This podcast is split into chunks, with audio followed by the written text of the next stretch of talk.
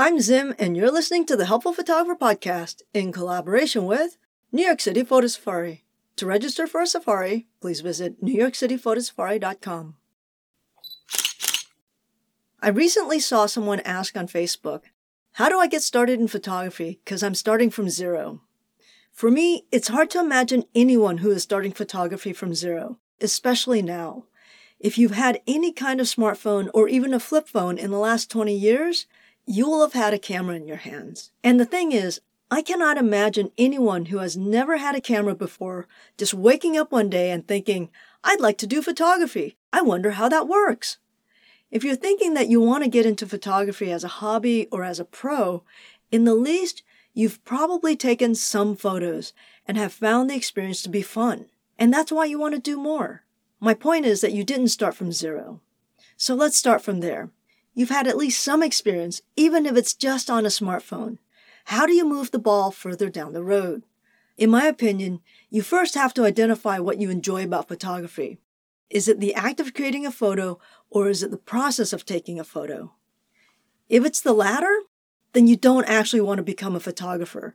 What you want to do is you want to become a photo assistant. If it's the former, my question is, what subject matter do you enjoy photographing? From there, just start taking pictures of those things. Use your auto modes. Use whatever lens or lenses you have at your disposal. Use whatever camera you have at your disposal. Look at other people's work of the same subject matter. See if you can replicate that with the equipment you have available. Then, when you hit a wall and you can't seem to get exactly what it is you want, then it's time to figure out whether it's a lack of knowledge or a lack of equipment. The problem is, most people go to the lack of equipment thing first.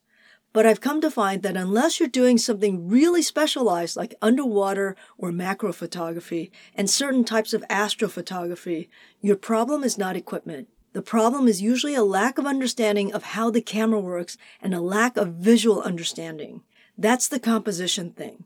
But even here, most people are leveraging too much of their time on the technical rather than the artistic. What's going on is that people most often divert their attention to the low hanging fruit, hoping that it'll fix their photography woes. Buying equipment is really easy. That is, if you have the pocketbook for it. And the technical parts of photography? Well, that's a little bit harder, but in reality, it's also pretty easy.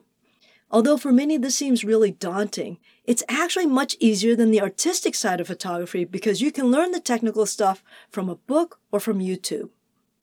If you can get in front of a live instructor, you can cut the learning curve significantly because you can ask specific questions when you get lost. But the artistic or compositional aspects of photography cannot be learned from a book, and it cannot be learned or taught overnight. Despite that, many will try to reduce it down to one of three things the rule of thirds, the Fibonacci rule, also known as the golden ratio, and leading lines. The fact is, composition cannot be reduced to a flowchart. You can't simply say all you need to do is to place these elements in these places in your frame and your images will magically look great. Art simply doesn't work like that.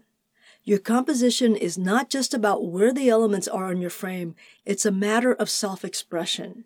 It takes time to learn, to nurture, and to mature that vision. It's also about personal honesty. In other words, I'm talking about self awareness.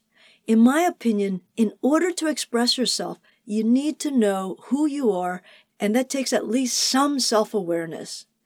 As a result of this, it's something that should be constantly changing throughout your life as your vision of the world and yourself changes and as the world changes around you. There are no shortcuts to learning how to express yourself, and it is very difficult to grow as an artist without a community which allows you a place to discuss your art, which to some extent is an expression of who you are.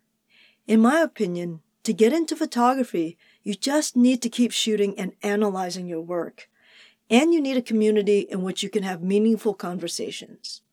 And like I say at the end of every episode, keep on shooting, because that's what it's going to take.